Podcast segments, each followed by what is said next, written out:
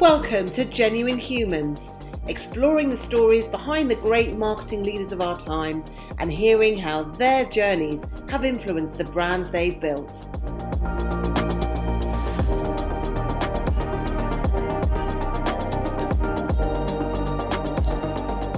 Brought to you by The Social Element, here are our hosts, Tamara Littleton, CEO and founder, and Wendy Christie, Chief People Officer.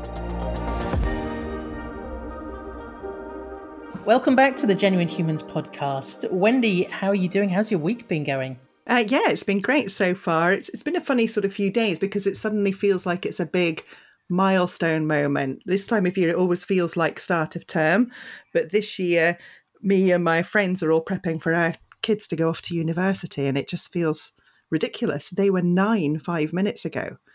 I'm not sure what's happened. well, I, I, always see it as uh, it's that social media moment where everyone's kids are in front of the door, right? So it's it's that yeah. that's yeah. the defining moment. It's that time of year.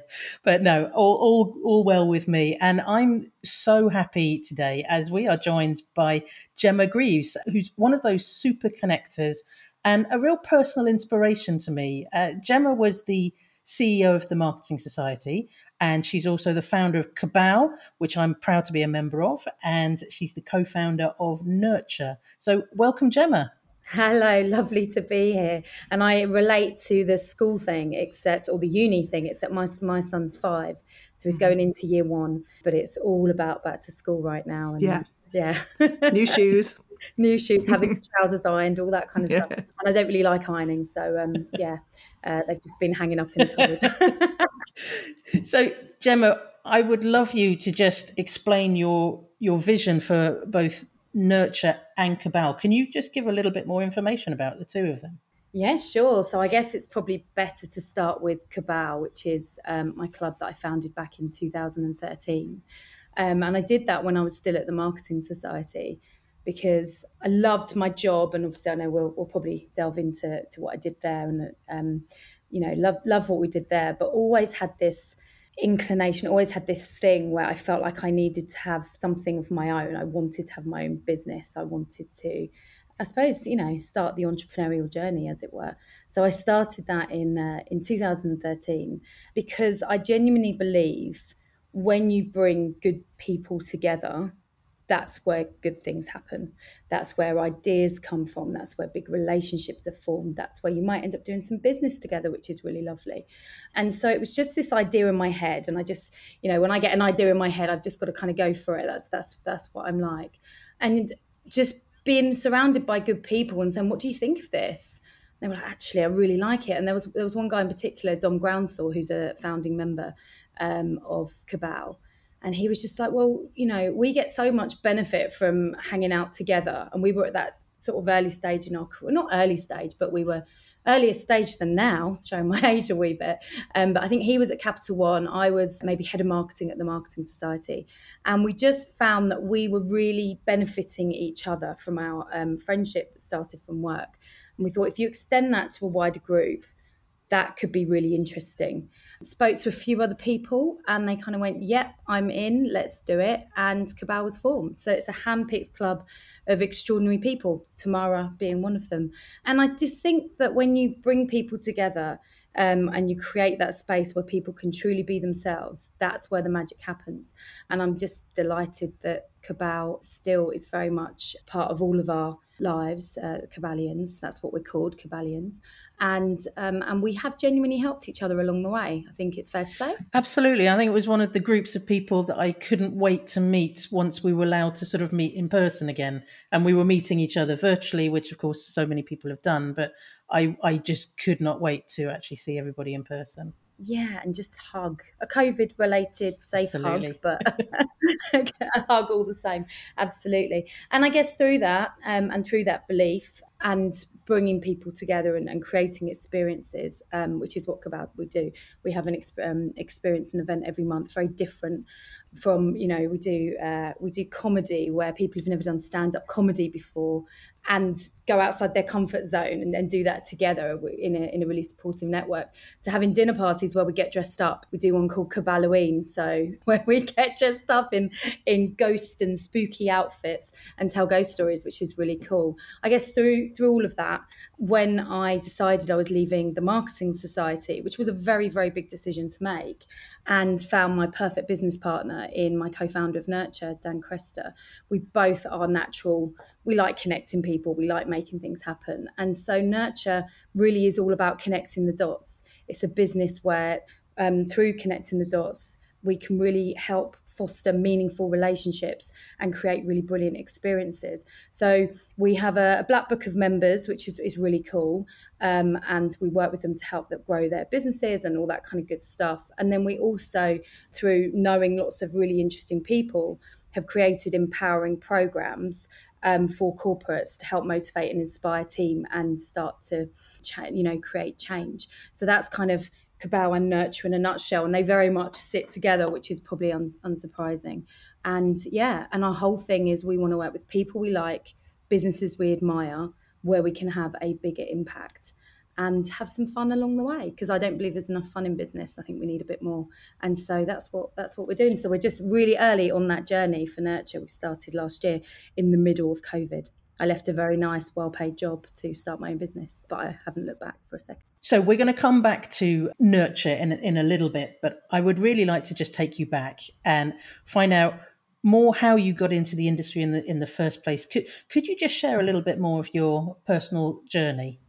Absolutely. So I um, I didn't um, want to be a marketeer. I'm not sure who does because I don't think any of us really know what it is right at the beginning. But I knew I wanted to do a job where I was around people and having an impact, I guess.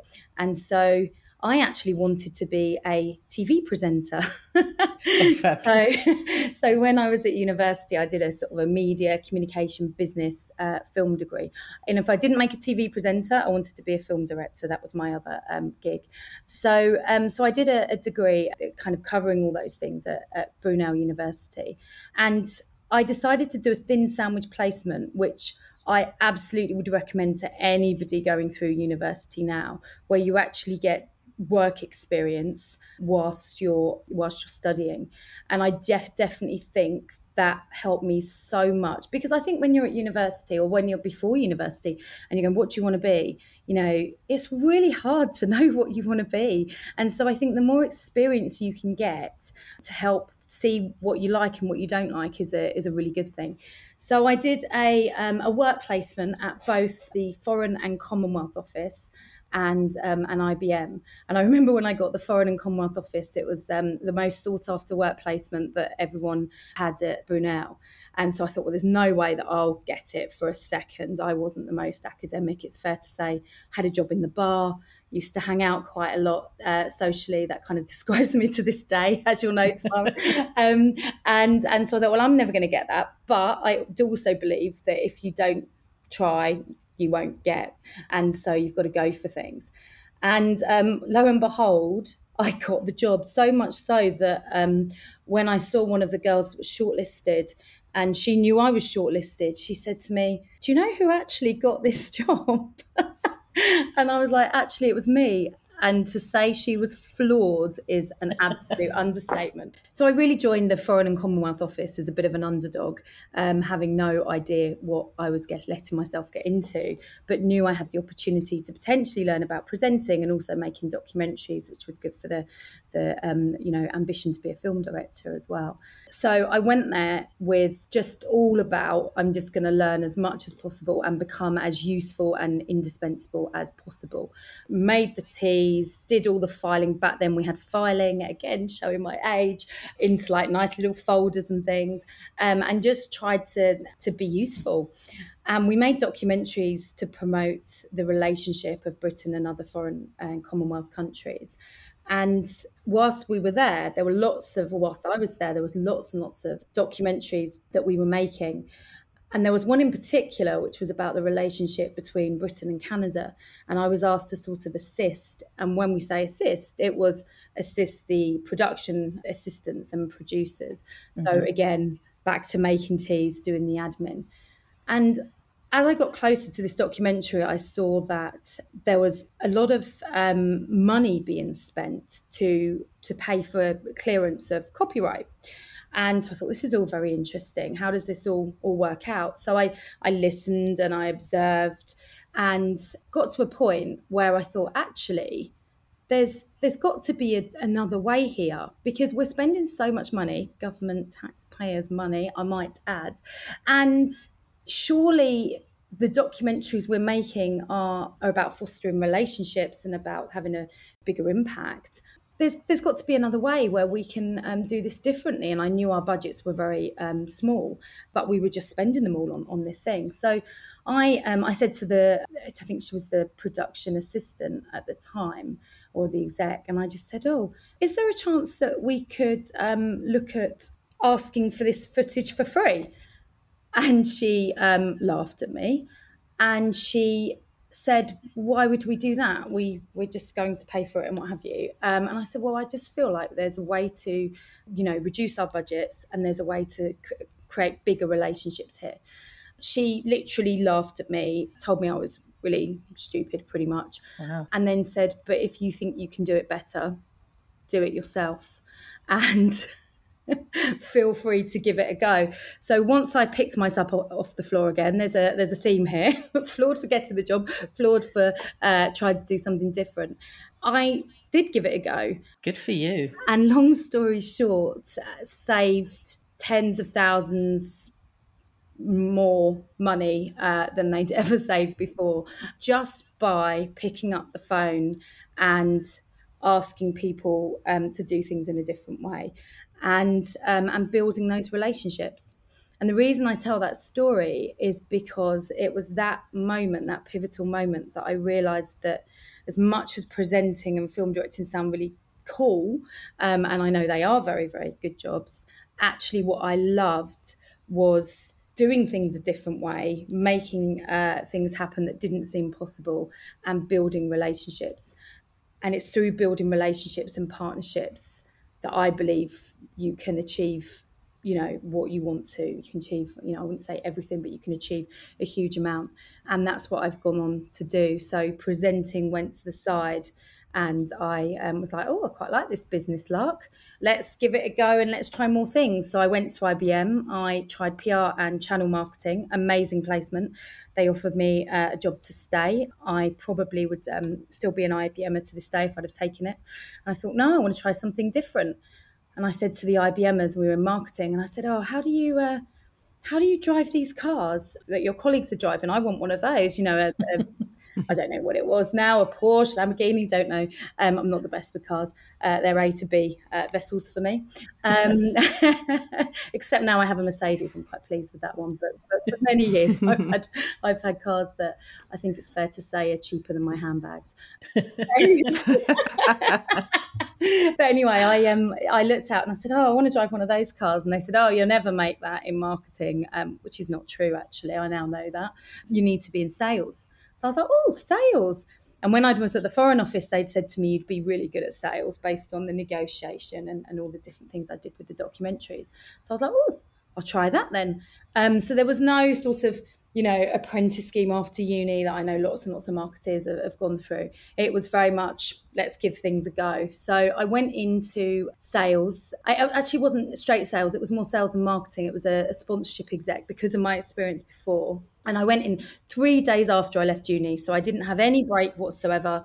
Um, finished my placements, etc. Went straight in to uh, to this job um, at a heady title in the days of the media um, sales uh, extravaganza, the way it used to be, into a, a title called uh, British Baker. So I went from IBM and the Foreign Office and uh, got this sponsorship exec job at British Baker and it was a you know the best selling title for the bread industry and i think it still is and it's a very very good title. It wasn't quite where i envisioned myself going but it was more about developing my skill set. And i genuinely believe that two years was a really good time for me because i learned how to be uh, incredibly resilient when I was trying to sell advertising to people in the bread industry. And they used to say to me, uh, "It's so much better word of mouth. We'll never advertise." So, so I learned um, if you can sell to bakers and machinery makers, then you can pretty much do anything. And I continued on that journey, just trying different things until I found the world of membership. So I knew I wasn't quite, you know, publishing wasn't for me, but I didn't quite know what I wanted to do. So I just kept on, you know, going to another job and another job and, you know, getting experience and was really sort of building my career in that side of things, but knew it just wasn't quite right for me. And then I was approached by an organisation called the Design Business Association, the DBA, a brilliant organisation. Um, still very good friends with the chief exec to this day and I was approached to help um, build their um, their business and also their membership. And that was the first time I'd experienced membership and bringing communities together. And I was sold. For me, it was what it was all about. Um, you uh, you know you engage your members, you engage your communities, you engage your customers. Um, you understand how to how to keep them happy, and you bring them together and you can create some incredible experiences. And that's when I decided that's what I wanted to do. So until that point, and Helen Tupper who and Sarah Ellis, who are absolutely brilliant. And I was actually just listening because Helen's one of our, our talent that we work with on Nurture. I was just listening to Helen a second ago, and um, she was talking about um, squiggly careers, and I, I define a squiggly career um, where you're not this this ladder going in one direction, but actually um, and one designation, actually not quite sure where you're going, but going to end up somewhere. And it was through the DBA that I was then approached to join the Marketing Society. And I spent 13 years, 14 years of my career there um, until very recently. So, yeah, it was all about trying new things, not knowing where I'm going, but knowing that I wanted to achieve some good things and um, and go for it. And what's amazing about that squiggly career, and obviously none of us can help but but do the squiggle. Well, no one can actually see us doing the squiggle because it's a, an audio podcast. But um, what really strikes me is there's that ethos of Gemma. You know the the relationships and and how you use that as your kind of superpower, but how you picked up things from all of the different areas and i think that's so important that it it's good to have those squiggly careers and you know, working for the baker. Did you say it's the British Baker? The British Baker, yeah. The British Baker, because I I worked for one of my early careers was at the Institute of Measurement and Control, which is an engineering institute, and I, like you, was trying to sell advertising space in the in the magazine and was also going off and doing various sort of things like going to press junkets as a sort of I don't know 22 year old absolutely terrified but it's so important to get these experiences and learn. And it's it's kind of only when you look back at your squiggly career that you see just how everything brought to you to where you are now. So yeah. true. It's so true. I love the fact you worked on um, a similar attractive title. I think the best one out there is plastics and rubber weekly. The mind boggles. It's so true. I think everything that you do shapes who you are today and I think it's really interesting looking back and figuring out when when things started to happen in the way that you know you wanted them to. And actually you've just got to experience it and go for it. And you get loads of things wrong. And i certainly got loads of things wrong. Many many things wrong. I still continue to. But you know you get some right. So on that theme of looking back over our journeys and and where we ended up compared to to what we experienced.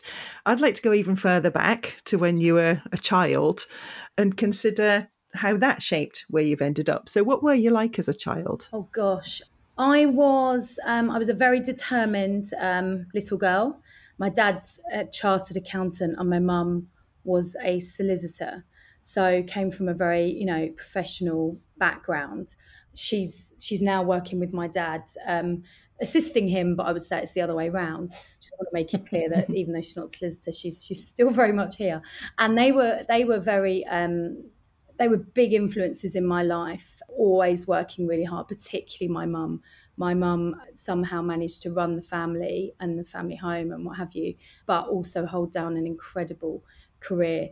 Um, so very much looked up to her. Ended up working with her at her firm and realizing I absolutely did not want to be a solicitor. It was right for my mum, um, but not for my dad. and same with accounting as well, because they both said, "Well, you could take on my firm," and I was like, "Thank you very much," and I'm sure it's wonderful, and I'm very, uh, you know, admire you so much. But no, that that won't be for me. So I was very determined. I was very I think it's fair to say I was quite competitive. So when I was at uh, my junior school, we did exams. Um, so it was uh, this great school called Royal Russell.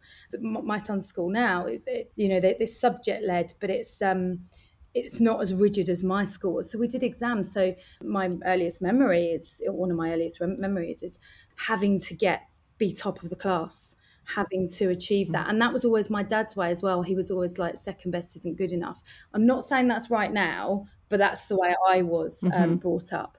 So yeah, that was for me. It was all about getting top of the class, and and I did achieve that. And I think that just kind of drove me on to want to go for it and want to achieve great things.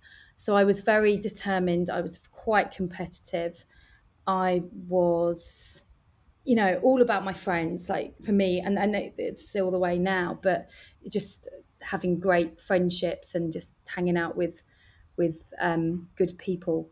And um, yeah, it was that that was my life really. Yeah, very determined and yeah, happy. I was a happy, happy little girl. Um, but I had great role models in, in my mum and dad. Right. And was being a TV presenter, was that something you wanted to be when you were little as well? Or was there something else you wanted to be? Do you know what? I don't know when I decided I wanted to be a TV presenter, but I know by the time I was 16 or something, I was hmm. absolutely mm. determined. And I ended up doing a show reel actually. And I was told, it was quite funny, I was told, you'll never make a news reader you're much more big breakfast. right. That's a compliment, though, right?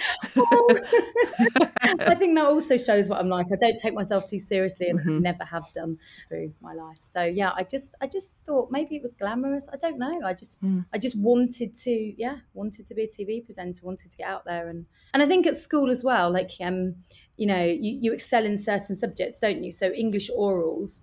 I was always told at some point you'll need to go into public speaking. I didn't right. even know what that was then. So I thought public speaking was was being a presenter maybe, mm-hmm. as opposed to actually what we do in our industry, you know, um, get out there and, and, and speak for others and, and hopefully hopefully inspire people now and again. Definitely.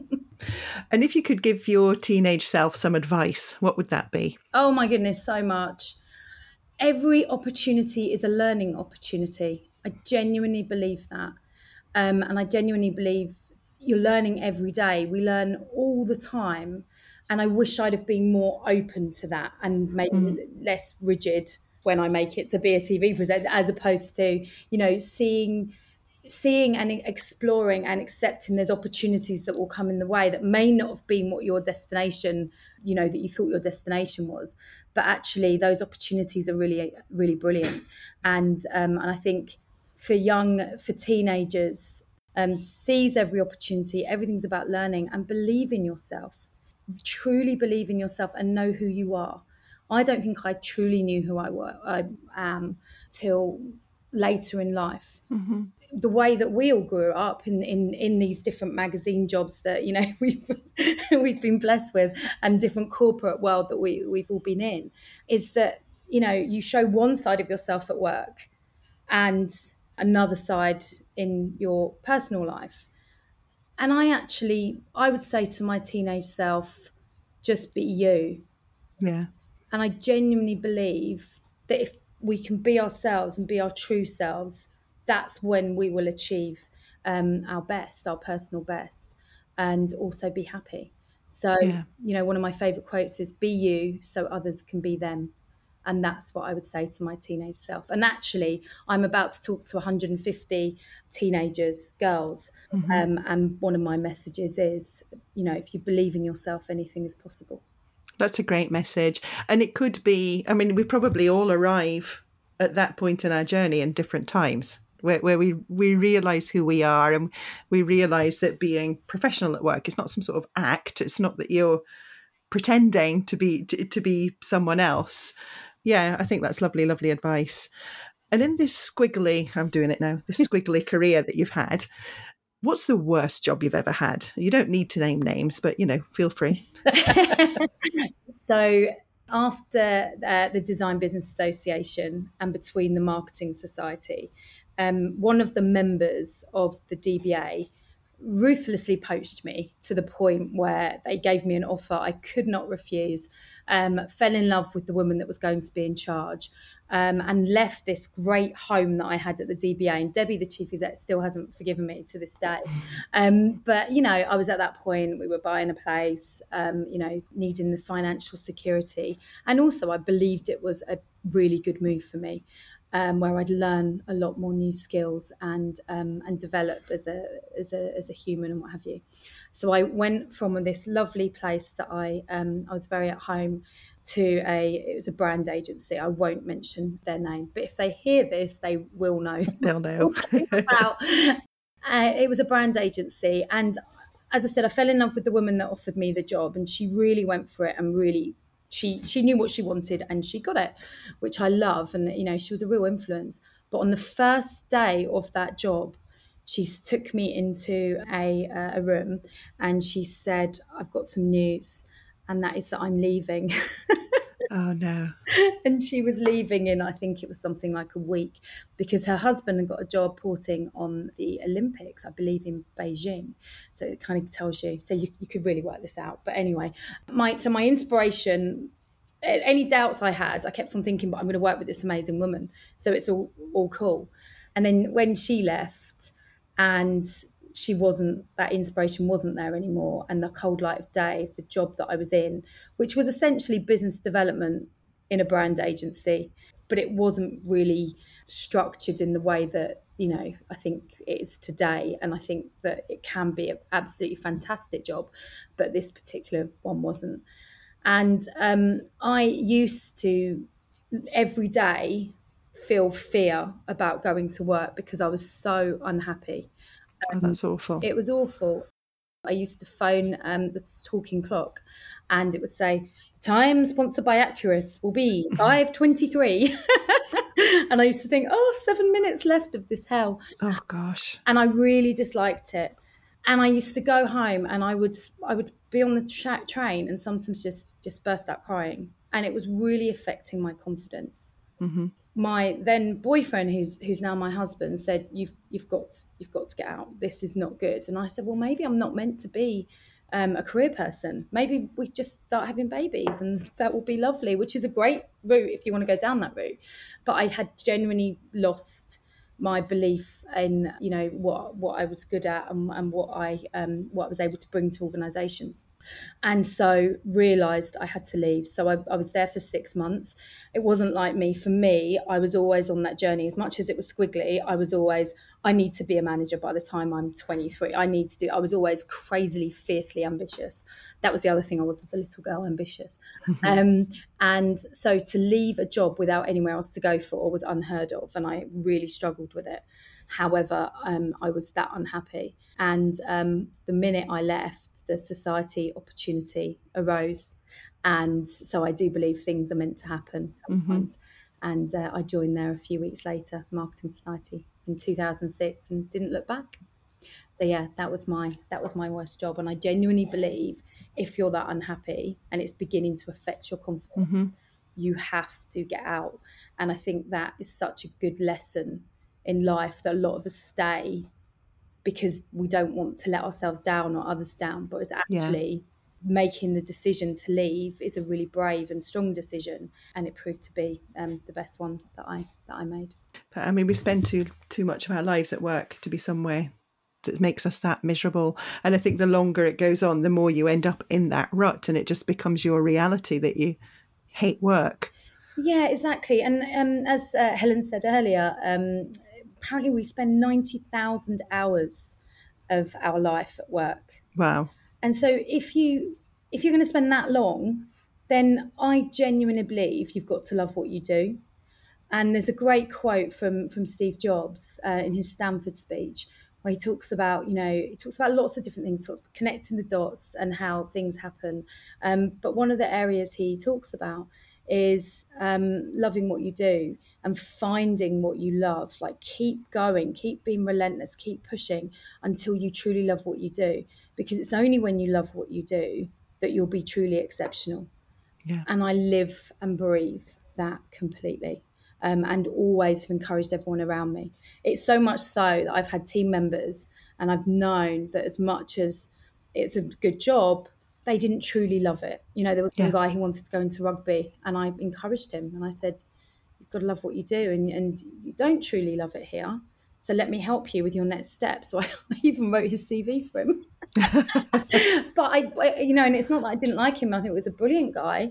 Um, but I wanted him to find what he loved, what his passion was, because that's when he'd be truly exceptional. But from a manager point of view, he was never going to be at his potential for us because he didn't love what he did. So I genuinely think if it's not quite there, if you've got that niggling, then there's probably a reason. Um, and so go out and pursue pursue your dreams. Mm-hmm. Thinking about the people that you've worked with over the years, again in your squiggly career, and I suspect you've probably mentioned a couple already, but which genuine humans have really influenced your career? Oh, that's such a hard question. So many. Steve Radcliffe is probably one of my biggest inspirations. He wrote the book uh, Leadership Plain and Simple, Future Engage Deliver, also his book before. Um, he was, I was lucky enough to have him as our leadership coach on our marketing leader program that we ran at the society. And I went on that course one year. Um, and it was genuinely, genuinely life changing. It still runs now, so it's a bit of an advert for them, but I was not trying to do that. Um, he just, he always said to me, um, this leadership stuff doesn't need to be complicated. It's quite simple. Future, engage, deliver and um, I really that really helped shape my role at the Marketing Society, um, and also me personally. And he taught me about self-limiting beliefs. And until that point, I just thought those voices in my head were only in my head, and no one else had them. You know, those confidence gremlins, those those voices that hold you back. And he taught me about thinking about who I want to be, and not letting those things hold you back away from where you want to be and where others see you. And that was was just such a life defining um, moment for me. And he still continues to be a great friend. And every time we meet up and obviously covid's affected it a wee bit but we have lunch maybe twice a year three times a year and he um, it's like a coaching lunch he says right i want 20 minutes of your time with some advice which in itself the fact that such a guru wants my advice uh, mm. gives me great confidence and then he's like but we're going to spend some time on you and um, and he's just such a giving brilliant creative human being. He he probably has been the biggest influence in my life, but many others. Um, Hugh Burkitt, who was my predecessor at the society, taught me so much. Stephen Maher, who um, is one of our industry gods, uh, has always just been such a support. Tamara, such a support helps you know all of us together at Cabal the way we help shape each other is is brilliant and um, and I'm always in total admiration of Tamara so many, so many people. Syl Saller, previous uh, CMO of Di- Diageo, she was our president at the society when I became chief exec. And she said to me, My number one role as president is to help you be even better. And I thought, wow, most people, it's about their agenda and what they yeah. want to achieve. And she was like, I love what you guys are doing. I love the brave agenda. Well, actually, she didn't love the brave agenda. She loved the bold agenda. She grew to love the brave agenda um, uh, very much. But I had to sell it to her. I had to, she's like, pitch me the brave agenda. And I did. And she said, okay, I believe in my people and I believe in you and I'll trust you even though this doesn't feel quite right. And now she she eats her words. But she, that's that's I guess one of the reasons she's such an influence to me because she she was all about empowering me to be better, um, and that's what I try to do with other people. But I know there's so many other millions of people that have um, influenced me. But it's um, yeah, it would be like a Rolodex of names. Chris Satterthwaite, Chris Satterthwaite, another guy, it was the uh, chief executive Chime, and always just taught me to just go for it and to be myself and to push boundaries and what have you. So um, yeah, I've been really blessed to be around some incredible, incredible humans. Surrounded yourself with with amazing people. Go, going back to the the Brave uh, agenda because that was that is obviously your your legacy at the Marketing Society. So, tell us a little bit more about how that came about. I, I hadn't realised that you had to really sell it in, so I'd love to hear more about how that came about. Our purpose at the society was always to inspire bolder marketing leadership. I want to say always. It was uh, after I came off the marketing leaders course, I said to Hugh Burkitt, who was my then boss, I said, we need a purpose because that was one of the things that was very um, evident. And that's what I think is so important in marketing today. And I'm sure we'll talk about that a little bit more. So we need a purpose. And so we agreed together with our board, it would be about inspiring bolder marketing leadership.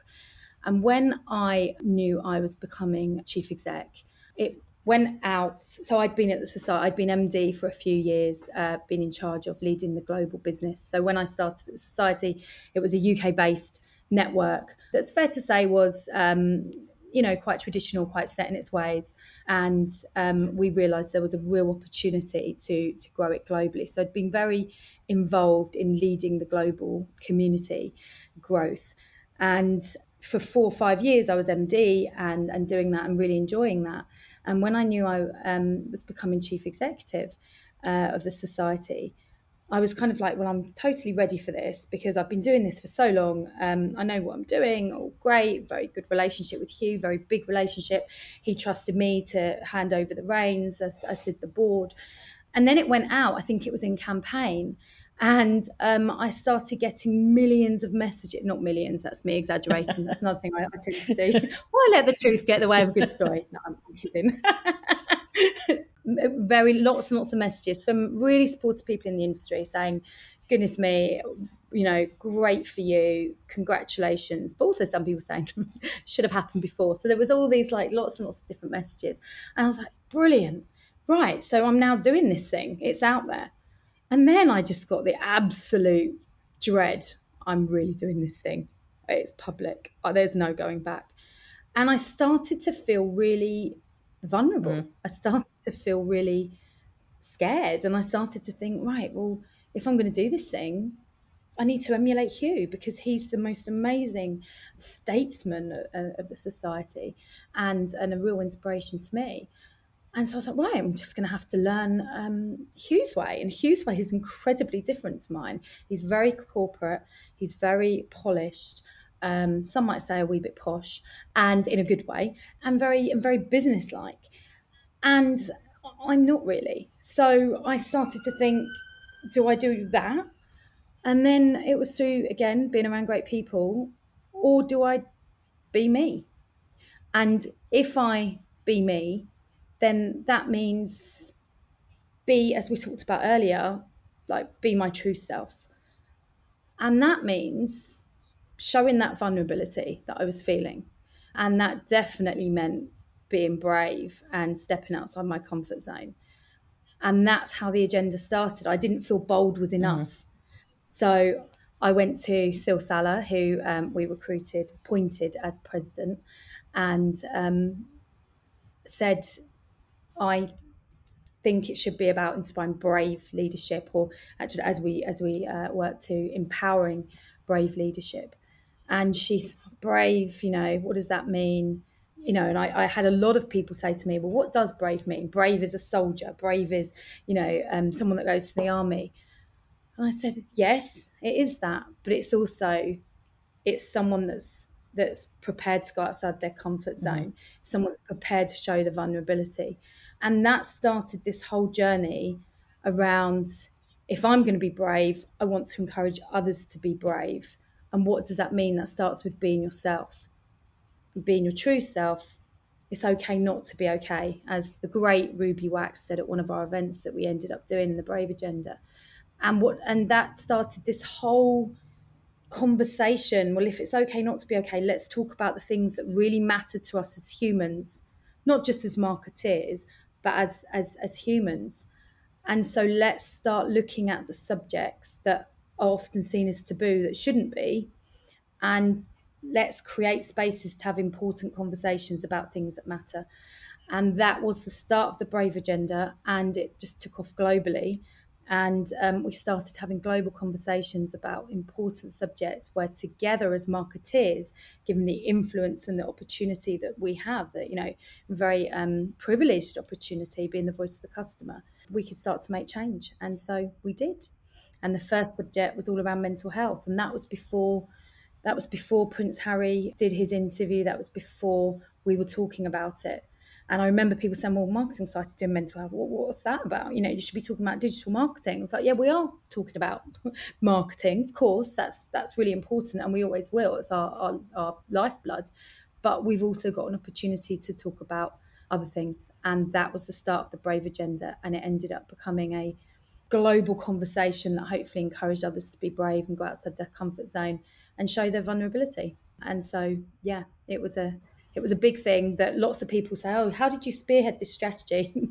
no, it was from feeling brave myself and wanting to encourage others to be, and um, it went from there. And I can honestly say that the the Marketing Society conferences, were, you know, have been the, the best conferences that that I've I've ever been to. And I, I think you really pioneered that those goldfish bowl sessions as well. And going back to that vulnerability, and obviously I've seen you uh, do them at the Rise conference, another amazing conference. Could you just explain a little bit more about the Goldfish Bowl sessions as well? Because not everyone will be familiar with those and, and why they matter. Well, the first thing to say is there is no fish yeah. for everyone listening. It's about creating a space where you can have a conversation about subjects that tech that typically are quite taboo that you would only have behind closed doors. So it's about create it's not about having a speaker as such or lots of different speakers. And i remember when i first started them uh, people were like well so who's the keynote speaker? Or who's the panelist? It's not about that it's contributors. It's creating space where the audience become the speakers the audience become the, the people that take part.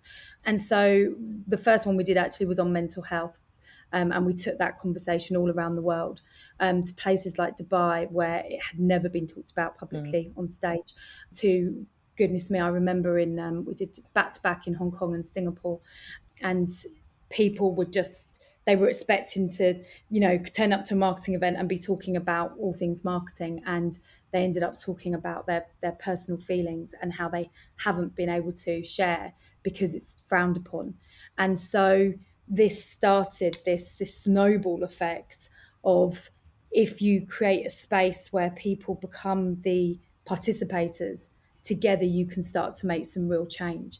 So I've been asked to do them for lots of people. The most recent one i did was for rise uh, that virtual that that's interesting doing them virtually. I prefer doing them in person but it allows you to tackle topics as I said, that are usually behind closed doors. It allows you to together share personal stories, which in itself is really cathartic. But then the point of them is how can we then start to make change? What action are we going to take tomorrow? And they've been really great. And I've had lots of letters from people. I did one on imposter syndrome. And um, I remember it was really funny actually. It was for Rise. You were there. Tomorrow. I was. It was so powerful. I was. I was too scared to go in and talk about my imposter syndrome. but you remember the first person. So at the event, I was. I was quite nervous because these events do not work if people don't take part so you are taking a risk. You're being brave putting them on. They're quite brave events. Um, and obviously, you've got to tee it up and, and, and do it in a certain way. But I'll never forget, there were no questions that morning to any of the speakers. So Ali Hanan, who's the brilliant lady behind Creative Equals, was asking every single question. So I thought, oh, gosh, this is going to be a car crash. And then I started, I got a couple of people to share their uh, stories.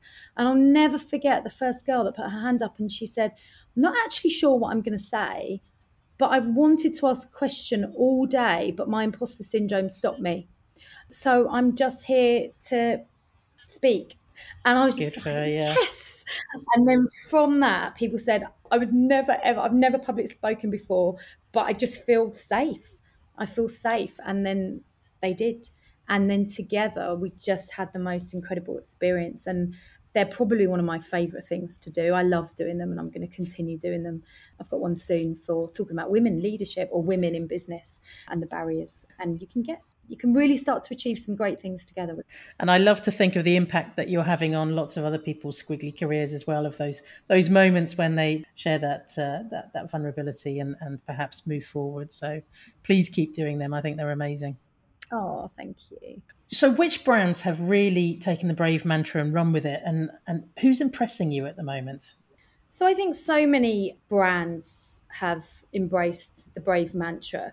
Many have said to me that internally it's helped them with their teams to get their teams to go outside their comfort zones um, and not to sit in silos and to try new things. So that's actually really one of my proudest achievements is knowing that it's affected people uh, within their jobs but some examples of brands for me it's it's less about i can give lots of examples but it's less about the individual brand. It's more about brands that have a real purpose, mm. are prepared to go against the norm, are prepared to go against status quo and do things that stand out.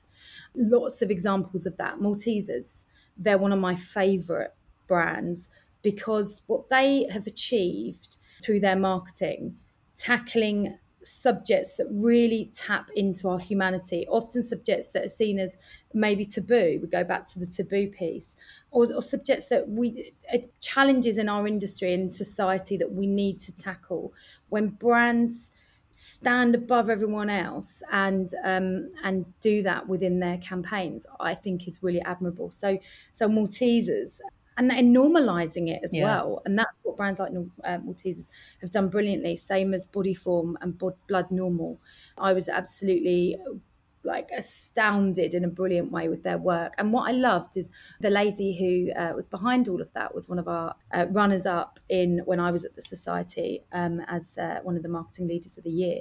And she said she was prepared to do work so brave it got her fired. Yeah. You know, she accepted she might get sacked the next day, but she was going to go for it anyway because she believed in what she was doing and she believed in making change.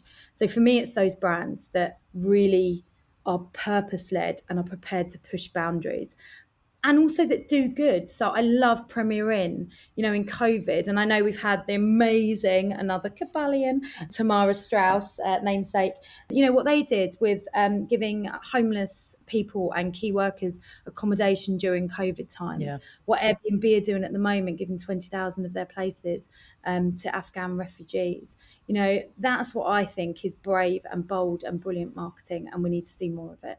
And people that, you know, go for it and try new things. And you're not always going to get it right, and that's okay. But that's the only way that you learn and will make a difference. And the way that they were able to react so quickly, you can tell that those decisions are being made really quickly by brave leaders rather than, you know, endless days of committee or whatever. You can really see that that leadership coming through. Absolutely, absolutely. And I think that's where companies need to give and you know and, and uh, CEOs need to give people like marketing leaders complete autonomy to make decisions and to make quick decisions and trust. And there's got to be more trust in business that actually you know um, we know what we're doing. We've we've had a you know a career of it. And so we need to trust people more to um, to go for it because that's when the magic happens. Now, I want to go back to Nurture. We mentioned it at the top of the interview. And uh, obviously, you co founded that with the brilliant Dan Crester just before the pandemic took hold. so, you know, that's that's super stressful. How has it been for you? And is, is it everything that you expected uh, running your business with him? It was actually right in the middle of the pandemic because the society asked me to um, stay for longer because obviously it's not an easy thing to to step into become a new chief exec in the middle of the pandemic. So I stayed for and and also to pivot the business we had to pivot the business. We had never done a webinar at the society. And by the time I left, we had done 40. So mm. when we actually officially started Nurture, it was in July, just when things were going back to normal before we had another lockdown. So uh, yeah, it was it was perfect timing. it's fair to say. But I think if you get the right business partner who shares similar values, vision of what you can achieve together, then I genuinely think that you can do anything, and that's what I have with Dan. We um, we complement each other really well. We've we're both full of ideas. We're both those people that can't sit still, which is a, a true value of Cabal. People that, that can't sit still. Tamara's definitely one of those people, and and we knew that we believed in the power of relationships and so so we really focused on that we focused on what we're good at not what we're less good at the stuff that gives us energy and very quickly people said well could you help us with this and we'd like to be a black book member and then people that are just so kind and good as well kind of like well, I would have gone to someone else with this brief, but you're a new business. So let's, um, you know, I want to help you. And that's the great thing, you know, the karma that goes around. And we've just been really blessed. And um, we've also made sure as well that we're very um, squiggly that we're not rigid, that we're fluid. So if something doesn't feel right, we'll say, actually, this isn't quite working. Yeah. And as you know, you know, Tamara, we've pivoted the things that we've done. And so we've just kept things constantly organic and growing. And that's worked out really well. And we've created, we're really proud of a program we created called Empower, which is to bringing in amazing talent to empower and motivate corporates, companies, teams, individuals, and the impact that that has had, and the feedback that we've had from people that has, you know, that that's really like either thought about changing career or or giving them more confidence or different skills, and that for us is what it's all about. And so, yeah, we're just early on that journey. I'm not saying it's all been easy. Um, we started in coffee shops and we got to the point and it was just like, no, we need an office. So we now have a lovely, lovely office in Richmond. And yeah, we're seeing how it all goes. But it's it's kind of it's kind of working out okay at the moment. Wonderful. Wonderful. So, we're going to move on to the part of the podcast now where we get a bit more personal. So, let's start with how do you like to spend your downtime? And do you have any guilty pleasures that you'd be prepared to share with us? So, probably it's fair to say I don't want to sound like an alcoholic, but but with a glass of wine. Same. um, hanging out with good people in nice places, really. That's probably my favourite way to relax and to unwind. My other guilty pleasure is cheesy TV. I love a box set. I'm a big fan of Netflix. So yeah, I'm not going to give you the names of the things. Because I was going to say what this audience. What's the one that you are most embarrassed about? Well, there's there's no there's no shame to be honest. No shame whatsoever. What am I most embarrassed about? I'm not embarrassed about them. No, me neither. I'm into the Prodigal Son at the moment, and I love Grey's Anatomy. I've loved that forever. No, I'm not embarrassed. Quite like a bit of reality TV now and again. Haven't mm-hmm. quite got into Love Island, even though the world has. But don't mind Made in Chelsea because it's just so ludicrous. It it's um it's quite funny and so stuff like that i quite like viewing other people's world so yeah i think you're you're you're positively highbrow connected to me. I'm I'm well into um, Married at First Sight uh, UK at the moment, so Brilliant. never have any shame. no, no, RuPaul's Drag Race, quite like that. I've just got into that. Yeah, yeah, yeah. So agree. No shame. None whatsoever. It's game shows for me. Oh. oh I love a game show. Quizzes. Oh. I'm really rubbish at them. But if I want to feel good about myself, though, I'll watch Tipping Point because I know all the answers to that one. That's fine. Oh, but wow. um, but that, that's the easy one. is it? I don't know about that. My favourite game, game show is Would I Lie to You? I love that so much, especially when Bob Mortimer's on. Oh, yeah. It's absolutely brilliant. hilarious. And actually, we created a version of that for Cabal called You Cannot Be Serious. We weren't able to use the same name because, mm-hmm. you know, yeah, and, and featuring Cabalians having to come up with true stories and, and lies. And it was absolutely brilliant. We should do that again, actually. Tomorrow. Definitely, so, definitely. Yeah. Sounds brilliant. So, perfect weekend, friends, wine, box sets. Yeah. Is that a fair summary? Time with Joshi. the weekend, mm-hmm. that's what it's all about. My five year old, who is my world. Just love hanging out with him. And I'm lucky he likes some cheesy TV. And brilliant. Yeah. He's a bit too active for my liking, though. He's the whole time, Mummy, play with me, play, play with me. Um, so I'm finding myself in the park with a frisbee quite a lot. you could work on that though. yeah, exactly. now, if you could wake up tomorrow with one new skill or ability, what would it be? This is really boring. I've gone into the back to work in this sense. I would love to be good at spreadsheets. Okay. I am terrible at anything to do with process and admin. And my business partner, Dan, will, will testify to that, as will all my team from the Marketing Society. Um, and I believe you have to focus on your strengths. And, um, and therefore, um, I haven't ever focused on admin. Um, however, now I have my own business, having the ability to create and read and build out insight from a spreadsheet, I would absolutely love. So, yeah, I would like to geek out on spreadsheets. I feel heard.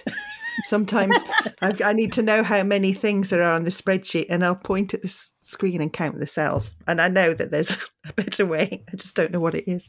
Oh yeah, yeah. I'm I'm not even that far advanced, to be fair. now, how would your friends describe you, and or maybe how would you like them to describe you?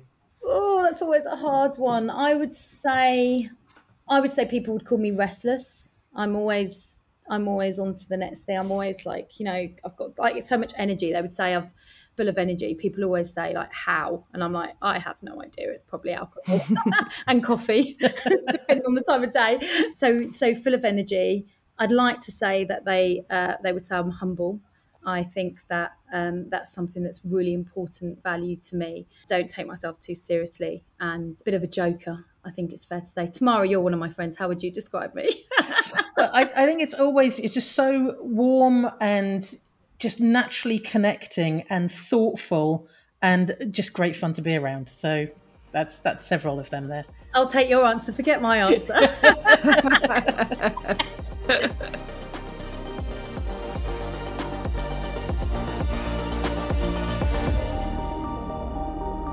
You've been listening to Genuine Humans, brought to you by The Social Element. If you loved what you heard, remember to subscribe or you can find out more at www.thesocialelement.agency.